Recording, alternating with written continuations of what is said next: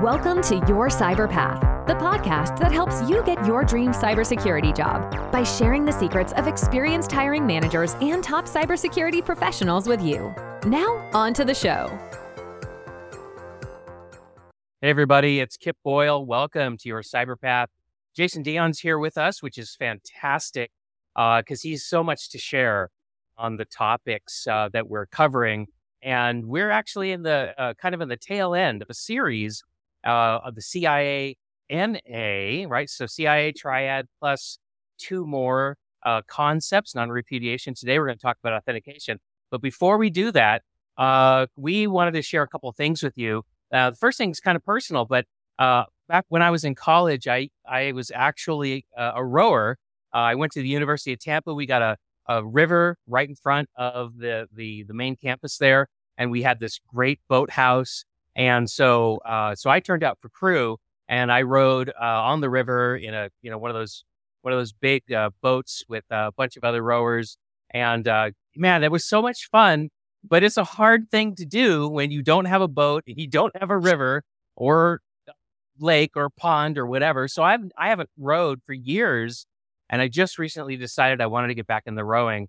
And uh, and then I found out that Peloton, right, that that bicycle uh, treadmill company is now it, they now have a rowing machine. So I bought it. Right, it's like the Tesla of rowing machines. It's yes. like completely electronified with a giant screen and uh, it's classes and everything. I don't know. I may hate this. I mean, I may really hate this. I'm not sure. you know, I've heard from people who are the people at the Peloton bikes. They just love them. They they go crazy for them. Uh, I, have never done a, done a Peloton myself, uh, I do have a rowing machine I actually put together last night. I bought for my wife uh, over at you know Costco or Sam's Club. It's one of those two three hundred dollars. Got the fan when you pull it out, so not as cool as the Peloton one, but you know I, I do enjoy the rowing. yeah, rowing is uh, I I I absolutely enjoyed it when I was on the water.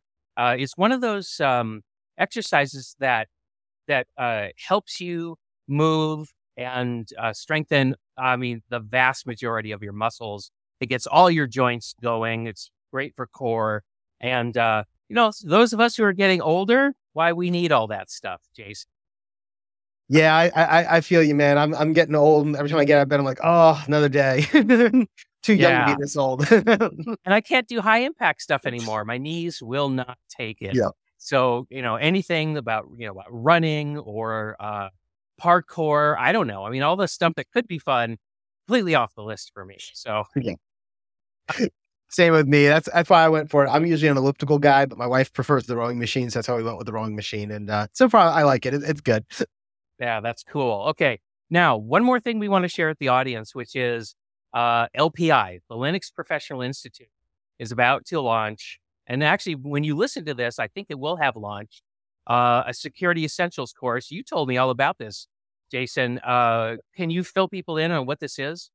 Yeah. So, uh, you know, at Dion Training, we are a partner with LPI, the Linux Professional Institute, and we teach the LPI Linux Essentials course, but they also have a couple of other courses in that Essential series.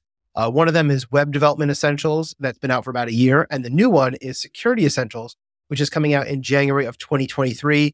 Uh, at the time you're listening to this, it either just came out or will come out this week. The launch is someplace in the second half of January. Um, and so to work with that, um, Dion Training and KIP are actually partnering up, and we're going to be building a Security Essentials course to teach you how to pass this exam. And uh, you know, people might be wondering, well, where does this exam lie on the spectrum? Well, it's an entry level exam. That's why they call it Security Essentials. I like to think about this as the exam and certification that's going to happen before Security Plus. So a lot of people have been trying to jump right into security. If you try to come in right at Security Plus and you have no prior experience, it's pretty difficult because there's a lot of stuff you have to understand before you can get there. And so this security essentials was that the idea of this is is kind of take a lot of the stuff from security plus, but not nearly as in depth or as broad to give you a good introduction. Say, hey, do I like this cybersecurity stuff? Is this for me? And if mm. it is, then you can move on to security uh, plus. Then you can move on to CySA plus, you go to CAS plus or CISSP or CISM, and keep moving your way through the lifecycle. But this is kind of the entry level, right at the beginning of, of the the bottom side of the of the path and be able to start getting your foot into the door and start learning right. this stuff and, and, how these certifications work. So kind of an appetizer. Yeah. So um, it'd be great for, especially if you're brand new to cybersecurity. For a lot of your our listeners, you probably are already in cybersecurity, so it may not be the right fit for you, but you probably know people in your life who've asked you, Hey, what's this cybersecurity thing all about? And this will be a great way to introduce them to that by using this security essentials course. Right. Now, Jason, one of the things that I talk to people about when it comes to Security Plus, uh, uh which is um, not LPI, right? That's yeah, it's CompTIA. Right. Okay. But one thing I talk to them about is like, well, do you know how computers work? A plus. Do you know how networking works? Network plus. And if they don't, or they're just, you know, they're not feeling really confident about it, that could be another thing that kind of undermines their success with the Security Plus exam, which uh, I would think would make Security Essentials uh, even more approachable, right? Because it's not going to assume so much of this A plus and Network plus material. Yeah, exactly. I mean, because this is a entry level certification in the LPI scheme, uh, there is no you know prior knowledge that is expected of you. You can start out with zero prior knowledge, and we're going to take you from nothing into being able to pass this Security Essentials exam. And so, you know, the other thing is if you're thinking, hey, I'm not sure I want to go through the 25 hours that is Security Plus, you may want to try this out first and say, let me learn this, and this will be you know, probably somewhere in the 10 to 15 hour range because there's a lot less material than Security Plus. It'll be an easier way for you to jump in and digest it and get used to these concepts. So this will be truly entry level, no prior yes. experience required. Okay, well we've we've had an appetite for real, no kidding, entry level things lately, so that's nice. We get to tick the box. Here's one thing that's yeah. true. And, and, you know, the other one that came out recently for entry level that just came out in the last three to four months was ISC Squared, which was their certified in cyber uh, the CC certification from them, which is mm-hmm. their version of an entry level certification. Uh, I will tell you, uh, talking to people who have already taken it, um, even though it is considered an entry level certification, they still ask questions the way that ISC squared does. And ISC squared asks questions in a really weird and convoluted way. So that certified in cyber from the feedback I'm getting from people who took it and people who are already certified in CISSP and CISM and other things, they said it's still a really hard exam. So I think ISC squared has missed the mark since they were going for entry level and then they made the question so hard that an entry level person will never pass. Um, but that is not the case with LPI. They are doing a good job of keeping it at the entry level, and that's the level you're going to need to know for that exam. Okay, that's that's valuable insight. I appreciate you sharing that. Okay, uh, why don't we start talking about the last bit of CINA, which is authentication, right? Yeah, definitely. We are going to talk about the CIA triad, and today we're talking focused on authentication. We talk about the CIA triad. We're talking about confidentiality, integrity, and availability. And then we also talk about NA, which is non repudiation and authentication. So, confidentiality, we're talking all about how we encrypt things and keep our data safe and secure from prying eyes. We talked about integrity. We are talking about things like hashing to make sure that your data doesn't change when you save it and it stays in the same state it was in. You want to make sure that these data that you have and you put in your database is the right data. And that's what integrity is all about. Then we talked about availability, which was all about uptime and redundancy and battery backups and continuity and disaster recovery and all that good stuff. Then last time we talked about non repudiation, which basically meant we were going to use things like digital signatures so that when you sent something or did something, you couldn't then turn around and say, nope, wasn't me. I didn't do it because we know you did it because you digitally signed it and that came from you and only you. And that brings us to today, which is the fifth pillar inside the CIA NA.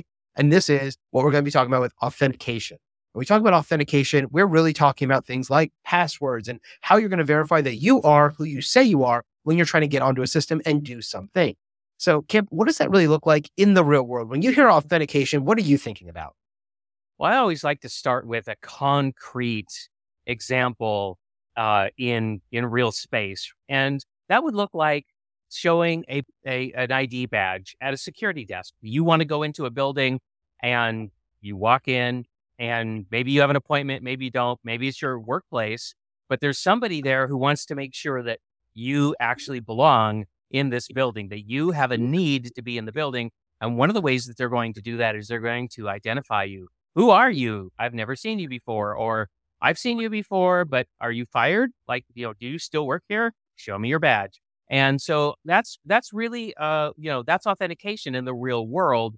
Um, and and then we extend that idea into uh, you know cyberspace into into our data networks and into our computer systems um, but it's different because when you're in uh, computer systems and on a network you you know nobody can really va- validate you uh, or i should say authenticate you the way that they can at, a, at an entry at an entryway right? By looking at a photo ID and then looking up at you and given you like the ICU business, right? Uh, so we have different ways of doing that. And that's what we want to explore here. And it could be things like uh, a user ID and password combination. And it could include other things like, hey, I'm going to send a text message to your mobile phone. And because your mobile phone is under your control, and you, you know, then that's going to help me feel confident that when you put that text, uh, the number in the text into the authentication field, that, that it really is Kip. And it's not somebody who just stole Kip's user ID and password. Um, and there's all kinds of other ways to do multi multi-factor authentication, which of course, you know, we're going to unpack a lot of that. Um, and and you know, and there's some other things that are that are going on uh, right now in the real world where multi-factor authentication is concerned that we need to talk about because the game is changing. Yeah. Yeah. And then the other one that, you know, I think about in the real world that's gotten really popular here in 2022, and you're going to see even more of it in 23 and 24, uh, is that you're seeing a lot of passwordless authentication schemes as well. Um, we've actually played around with that a little bit on our own site and how we were playing with it. And one of the ways you can do this is essentially the person would put in their email address, like, you know, support at diontraining.com. And when they do that to log in, they then get sent an email. And in that email is a one time use magic link. And when they click on it, it's good for five minutes or 10 minutes and will log them into the system. No passwords are needed. The only thing you need is your email. Now, the problem with that is that if somebody has attacked your email because you're using a weak username and password, well, then you've now been able to get into my site as well because they have access to your email. And so there are lots of different ways that this is happening. Another thing I'm seeing a lot with Google and Apple and Microsoft, they've been working together on the new passkey. Um, and that's going to be another way of doing passwordless authentication. So you're going to continue to see authentication changing over the years.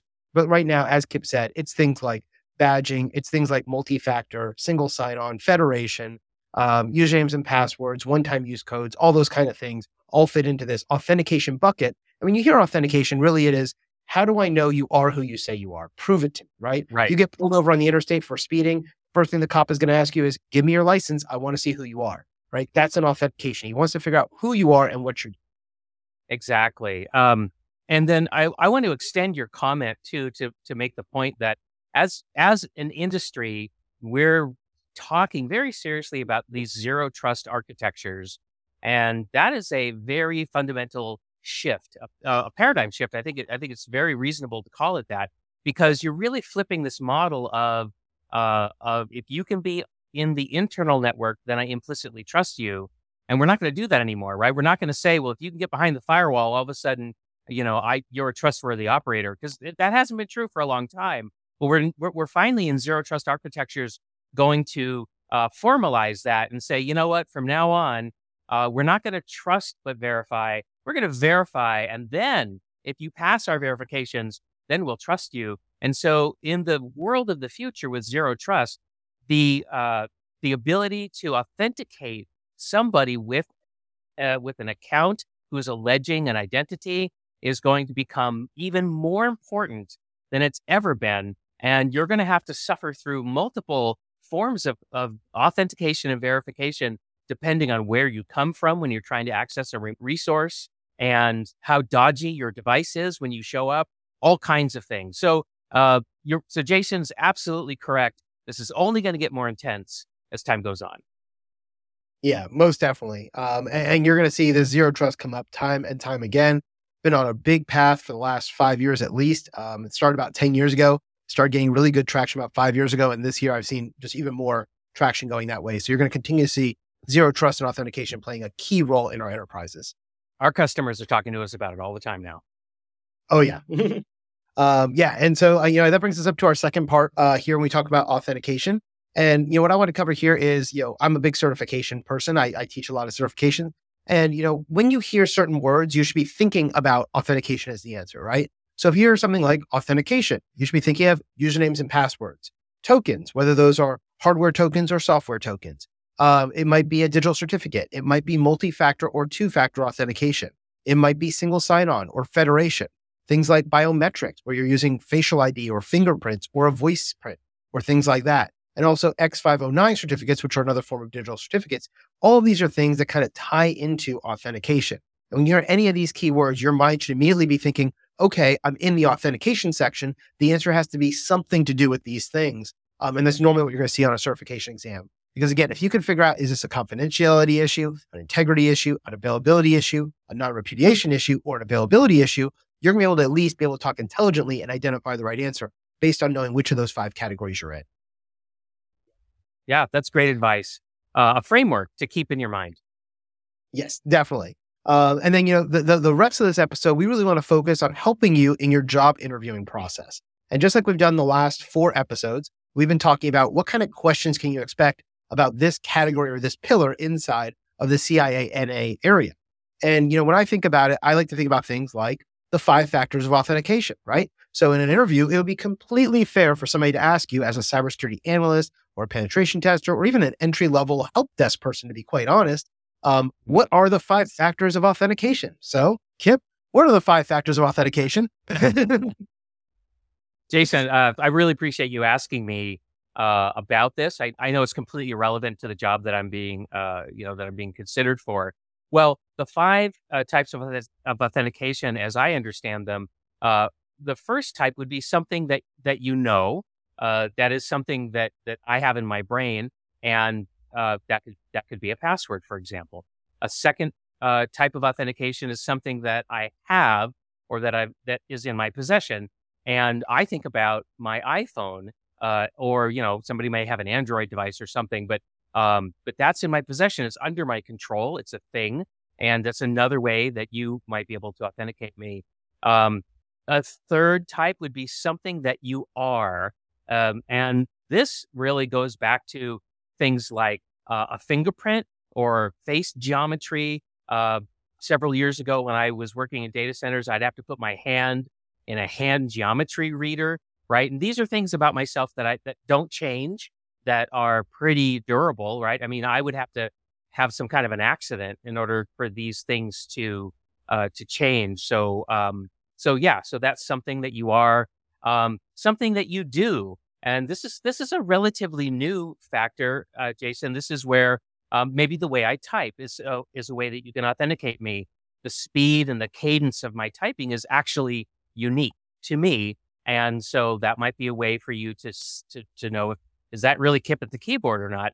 And then finally, location. So geography. If I'm trying to authenticate into my account and I'm coming from an, an address in Kazakhstan, but there's no reason for Kip to be in Kazakhstan because he just authenticated 15 minutes ago from Seattle. Well, you know, that's another way that you can detect that that's probably not Kip coming from Kazakhstan. So we can go ahead and we can block that. So those are the five factors, uh, Jason. Awesome. Great answer. Um, yeah. And, and, just for the audience here, um, the way Kip listed those out is the generic terms, which is totally fine in an interview, but there are also specific terms for those as well. So the generic terms that we just used were things like uh, something you know, something you have, something you, uh, excuse me, something you do, uh, something you are, and somewhere you are, right? We talked about those five things. Um, and another way we would talk about this is the more traditional way of saying it. So instead of saying something you know, you could say that's a knowledge factor. Uh, something you have is considered a possession factor. Uh, something you are would be considered a biometric or inheritance factor. And then if you do something you do, that's considered a behavior or action factor. And then if you look at somewhere you are, that's considered a location based factor. And so you may see these on certification exams using either of those terms, uh, you know, something you know or knowledge factor and things like that. So keep that in mind as well. And you can use either in a job interview. And you may be asked if the person behind the table wants to really check if you know what you're doing and say, So you just mentioned somewhere you are. What would that be considered? Oh, that's a location based factor. Okay, great. Let's move on. Right. So keep those things in mind as well as you're talking about this stuff in the real world. Because uh, you'll hear people talk about the way Kip did, and that's usually how I refer to it. But I also hear a lot of people, and on certifications, I see them use those single words like inheritance, behavior, location, uh, possession, and knowledge as those five factors. So keep that in mind as right. well. Um, I'll let Kip great. go ahead and have the uh, question. I'll I'll let him stump the chump here. Okay. yeah, it's my it's my turn. Okay, uh, Jason, really appreciate your interest in our role here, and I would like to know um, a little bit about your take on multi-factor authentication, and specifically, do you think that uh, one-time codes delivered by short message service or text messages is that a strong form of MFA, and uh, why or why not? Yeah, thank you. That's a great question. Uh, so, in my experience, uh, SMS messaging for two factor authentication is better than using something like a username and password because you've now moved into a two factor or multi factor authentication situation where you have something you know, like your mm-hmm. username, and something you have, like your phone getting that SMS code, as opposed to just using two knowledge factors, which would be considered a single factor, like a username and password. That being said, SMS is constantly under attack. And so while it's better than a standard username and password, it is not better than using a different way of doing MFA, such as using a hardware token, like one of the RSA key fobs that changes the digits every 30 to 60 seconds, or using an authenticator app that also does that changing every 30 to 60 seconds as you're logging in. The reason for this is that SMS is vulnerable to other types of attacks, such as when an attacker is able to take over your cellular service to be able to gain access to your two factor code. And the way they do this is normally by using something like SIM cloning, where they basically convince your wireless company, like I use T Mobile, you call up T Mobile and say, Hi, I'm Jason. I'm transferring my service to Verizon. And they'll move your, your SIM card over, and your phone number now goes to the attacker's phone instead of your phone. So when they ask for the secondary code, that code is being texted to the attacker instead of you, and therefore you're now vulnerable. So while it is better than username and password, it's still not the strongest type of MFA we could be using, and there are better options for us as an organization. And that's great. yeah, I, I, I think that's a wonderful response to the to the question. Um, you actually uh, filled out uh, the situation a little bit more than I had even asked, which I think is perfectly fine to you know to demonstrate that uh, uh, you know that additional knowledge that you have that I that I didn't even ask for. But it just kind of showed you know that, that how well rounded you are on the topic.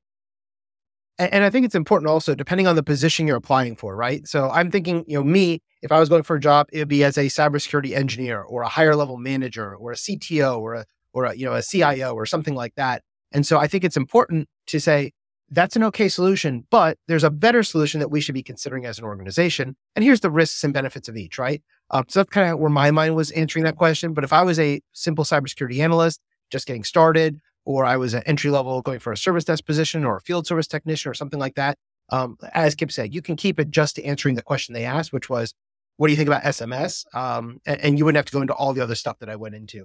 So again, it's, right. you, know, you want to tell your responses based on the job you're going for. Right. So I just want to make sure that if you're using uh, jargon, if you're using uh, formal knowledge, I may wonder, just memorize that, or do you do you really understand what you're saying to me? Um, so when you're interviewing with somebody or, having a conversation with somebody, I would say lean towards the less formal language. I think you're going to come off a little bit better. Yeah, I, I, will tell you that when I'm doing interviews, I really love it when people use analogies and bring things down to a physical level or they show me that this thing, this technical hard concept is like this other thing that we know. So earlier on, we talked about the fact that we said, how does this work in real life? And Kip, the first example he gave was, well, if I go and show my security badge, that's a form of authentication. I'm proving who I am by using this physical thing that you can see. Or I said earlier, you know, you get pulled over by a police officer, they're going to ask for your ID. That shows who you are. That's what you're doing. You're proving your identity. And that's what authentication is all about. So these analogies, it shows that you're thinking through what the definition is and how to apply that in the real world and dumb it down so that you can explain it to somebody who's a 10 year old or a 12 year old so they can understand. If you can do it at that level, that means you really understand the concept well. If you can dumb it that's down. Real mastery. Yeah. And, so that's why I think that's really important. Um, next question we're going to ask. I'm going to, I'm going to put Kip on the spot here. So Kip, thanks again for joining us today for this interview. Um, I would like to know uh, what are the dangers that exist when an organization is using SSO? And what is SSO? Uh, sure thing, Jason. So, first of all, I'm assuming that you're defining SSO as single sign on. Is that correct? That is correct. Yep. Okay, great. Uh, well, you know, there are uh, potentially many dangers with SSO. Of course, there's a lot of upside. And so I understand why uh, it's in demand and, and, you know, it's helps with people's productivity uh, because they only have to log on once and then they have access to multiple different systems. Um, and so, you know, there's a huge upside, but the downside includes things such as uh, if your credentials are compromised, then uh, that a, an attacker can access everything that you're able to get to instead of having to go from system to system and to try to break into each system at, at a time. They're going to be able to get into everything um, another another downside for SSO is it's a it's a bit more complicated. There's more moving parts. You have to do a lot more integration work, and that stuff can fail, and it can fail with no notice, and that could keep people from being able to access the systems that they need to if this if the single sign-on service isn't functioning. So those are two big risks that I can think of. Great job. Yeah, I, I love that answer. And you know, my mind when I'm hearing single sign-on, the, the flags that always go up to me are the one you first talked about, which is, hey, single sign-on is great. It makes life easy for everybody, but you only have one password for everything. It's the keys to the kingdom, right? It's that master mm-hmm. skeleton key. And so if that key gets lost and somebody steals Kip's identity, well, now they're able to do everything that Kip could do. Um, instead of just, it's not just tied to Kip system or Jason system or Udemy system or LinkedIn system. It's everything. And so that, that becomes the big danger. And, you know, we use a lot of federated systems as logins these days. Um, almost every website you go to, you can log in using Google or Facebook or LinkedIn, right? And if you do that, that's fine. But if your Google account gets compromised, now people have access to everything you're able to log into. And so that is the big danger there with SSL.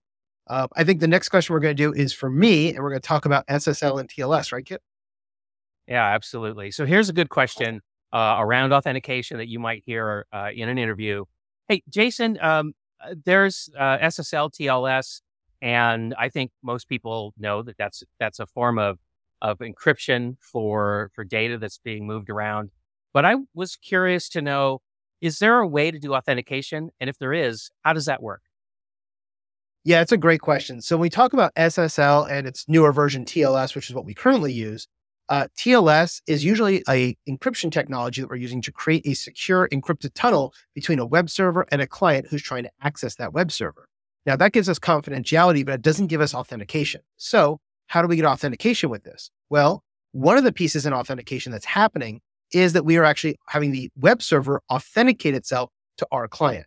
So if you go to uh, your website, you know, diontraining.com, for instance, and you see that little padlock in the corner, what that means is that when my client went to that web server, it said, Hey, server, tell me who you are. And the server said, Hey, I'm diontraining.com. Here's my digital certificate. Here's the public certificate for that. I can then go and take that public certificate that's trusted from a third party like VeriSign or, or um, you know, OpenSSL or whatever, and I can create a random number and encrypt it using that public key. Once I send that back to the web server, the web server can then use its private key to decrypt that and get that code that I just sent, and then use that as the secret key for that tunnel we're creating.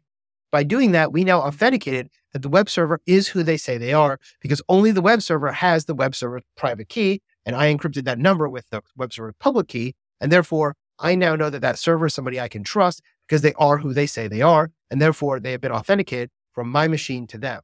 Now, that doesn't mean that me as a client that I have been authenticated to that server yet. But now that we have this encrypted tunnel, I can then use things like usernames and passwords, two factor authentication, SSO, or federation, or whatever you're going to use on that website to log myself in and then validate myself to the server. But the initial SSL TLS connection does have this authentication happening where the web server is authenticating itself to the client that's connecting to.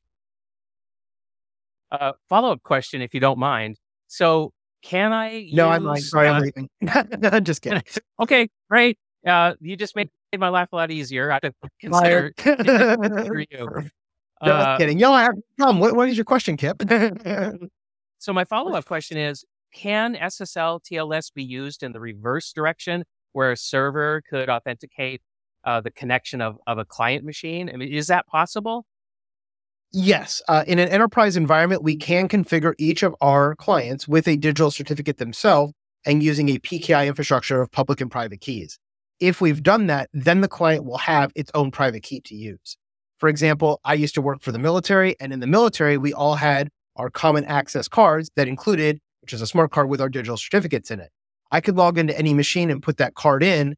And then when I connected to a service, they can then request my uh, authentication. And I would do that by using an encryption of some kind of a random fact using my private key certificate and send that to the server. In those cases, the server can then open it using my public key and know that that was sent by me. Um, and I know previously we've talked about that with non repudiation. It's the same kind of concept, and that does tie in where non repudiation and authentication can work together. Great. Thank you, Jason. I, I really uh, appreciate then, that you elaborated on that. Oh, no problem. Thank you so much. Um, and then I'm going to switch back and I'm going to interview Kip here with my last question because I know this is one that he will have lots of things great to say about. so, Kip, what are the dangers that exist when we're using password managers, like the built in one into Safari or Chrome, versus something like a standalone one like Bitwarden or LastPass or something like that? What are your thoughts on which are password uh, managers good? And if so, which one should we be using? Well, Jason, you have triggered me big time because I have so much to say about this. I'm. Uh, it would be very easy for me right now to leap onto my soapbox and just go and go and go and go. I'm not going to do that to like you. Have, it sounds like we're going to have a future episode on password managers, is what I just heard. we probably should. If, and, and if people can handle me railing for a long time, but I'm going to keep it, I'm going to keep it nice and, and neat uh, at the moment, a little bit more clinical. Uh, password managers can be wonderful. They are one of these um, unusual combinations of benefits when you get a password manager where you get more security, which is kind of what motivated you to do this, but you also get more productivity. So it's one of those one of those strange beasts in security where you actually get return on investment and and that's really really cool. Now, the assumption there is that you're choosing the right password manager. And this is this is where, you know, I get tempted to get on my soapbox because a lot of people buy password managers or choose password managers the way they choose other software like should I use Linux or should I use Windows or should I buy a Mac? Um, they're looking at things like how much does it cost? Is it easy to use? Um, and things like that. Does it look nice?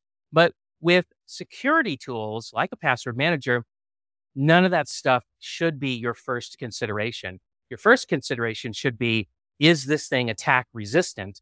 Because I'm putting all my eggs in this basket. Is this a wicker basket that I'm going to be dropping from four stories up every day? Uh, or you know, is this is this a wicker basket that people are going to try to knock out of my hands, like like you know, like I was uh, you know running uh, to- for a, for a touchdown with football in my arms? Uh, in any event, you need to choose a really strong basket, and that's really the thing. Uh, let me give you an example, if I can, of a of a password manager that doesn't cut it, and that would be something built into a web browser, right? That's just a convenience password manager, and those things are really easily exploited. I don't recommend them. On the other end of the spectrum, you would have things like 1Password, which is uh, published by a commercial company. You pay money for that, or LastPass, which does have a free version, which is limited, but in order to get all the features, you have to pay for that. And I know there's open source password managers out there. This is one of those cases where I actually feel more comfortable purchasing a password manager from a company that where that's all they do, uh, because I think that's going to give the best uh, the best results, particularly if they come under attack. So anyway, so there's my there's my take on password managers. Awesome. Yeah, the only thing I would add to that is, uh, in general, uh, as Kip said, a built-in browser is not going to be as good as a dedicated tool.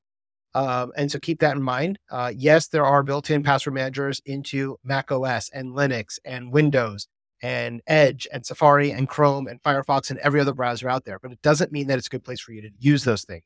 I can tell you as a forensic technician, um, I can get your passwords out of most of those browsers. Um, it, it's it's just they're not stored in the most secure way. Um, so using something and like servers like sometimes get them out there. Yes, yeah, and so things like you know OnePass, LastPass, Bitwarden uh, are all great options. Uh, dedicated password managers. I will tell you, in our company, we use Bitwarden. We used to use LastPass. Uh, LastPass was sold to a another company uh, in the last couple of years, and that company is based out of a country that we didn't want to trust our data in, to be quite honest. And so, for that reason, once they got sold to that company, we left and, we went somewhere else. Um, so that's another thing you have to think about, right? Like if there is a you know password manager out there and it's owned by China, Russia, some other country that you don't want your data in, um, you want to make sure you realize that as well. This these are all those business decisions that we make as cybersecurity analysts and, and, and engineers. You know, any of those password managers I mentioned, one pass, OnePass, LastPass, Bitwarden, they all work basically the same way. They're all just about the same security level. But where's your data being stored? Is it being stored in a server in China or the US or Canada or France or whatever. And if that matters to you, then you need to pick the one that's going to store it in the place you care about, right? Exactly. And so for us, we went with Bitwarden as a US data center and we trust it more. So that's why we have our data there. Um, yeah. And, and, so, you know, that's, uh, you know, kind of the, the summary of the, the five questions we just went over. Um, I think those are five really good questions for you to keep in your mind as you're thinking about how to answer these interview questions that have to do when you're dealing with authentication. Uh, there's probably many more out there that we can think of, but these are kind of the five most common ones that Kip and I use in interviews and, and a lot of our other friends who are hiring managers use these same type of questions as well. So if you're applying for a cybersecurity analyst role, you'll probably have questions very similar to what we just said. If you're applying for a pen testing role, we'll probably change those questions around to ask you, how would you attack these things, right? So instead of saying, would SMS be considered a strong form of two factor authentication or multi factor authentication, like we might ask a cybersecurity engineer or an analyst, if you're a pen tester, I might ask you, how would you break into a system that is that is protected using uh, SMS for two factor authentication? And in that case, you need to flip the script on me and start saying, well, to do that, I would have to take do a SIM cloning. I'd have to take over the person's phone to be able to get the two factor code and blah, blah, blah, blah, blah. All right. We, we go into all of that detail. So just think about it that way, you know, defense versus attack, two different perspectives for the same type of thing that we're going to be doing. Uh, Kip? Yeah, that's, that's, uh, I, I agree, Jason. These are excellent interview questions. There's obviously going to be more. If you focus on these, then you'll probably be able to draw on these if you hear a question that you're not anticipating, because this is a very good fundamental uh, knowledge uh, base for you to have on this subject. So I think that pretty much wraps it up, Jason. Yep. Yeah, definitely. Uh, so I think we had another great episode of your cyber path. Um, and again, if you if you this is the first episode you heard, I want you to go back four episodes, uh, back to episode 83 through 87. That's where we talked about confidentiality, integrity, availability, and non repudiation. And then this week in episode 88, we've been talking all about authentication. And that'll give you a really good coverage and the basis of cybersecurity for you because almost everything we do in cybersecurity can really be tied to one of these letters, C, I, A, N, or A, depending on where you are in these five pillars of cybersecurity. So keep that in mind as well. Um, and until next time, I hope you uh, come back and see us at the next episode of Your Cyberpath, and we'll see you then. See you later, everybody. Thank you for listening to this week's episode of Your Cyberpath. Don't miss an episode. Press the subscribe button now. If you would like to learn more about how to get your dream cybersecurity job, then be sure to visit yourcyberpath.com, where you can access the show notes, search the archive of our top tips and tricks, and discover some fantastic bonus content.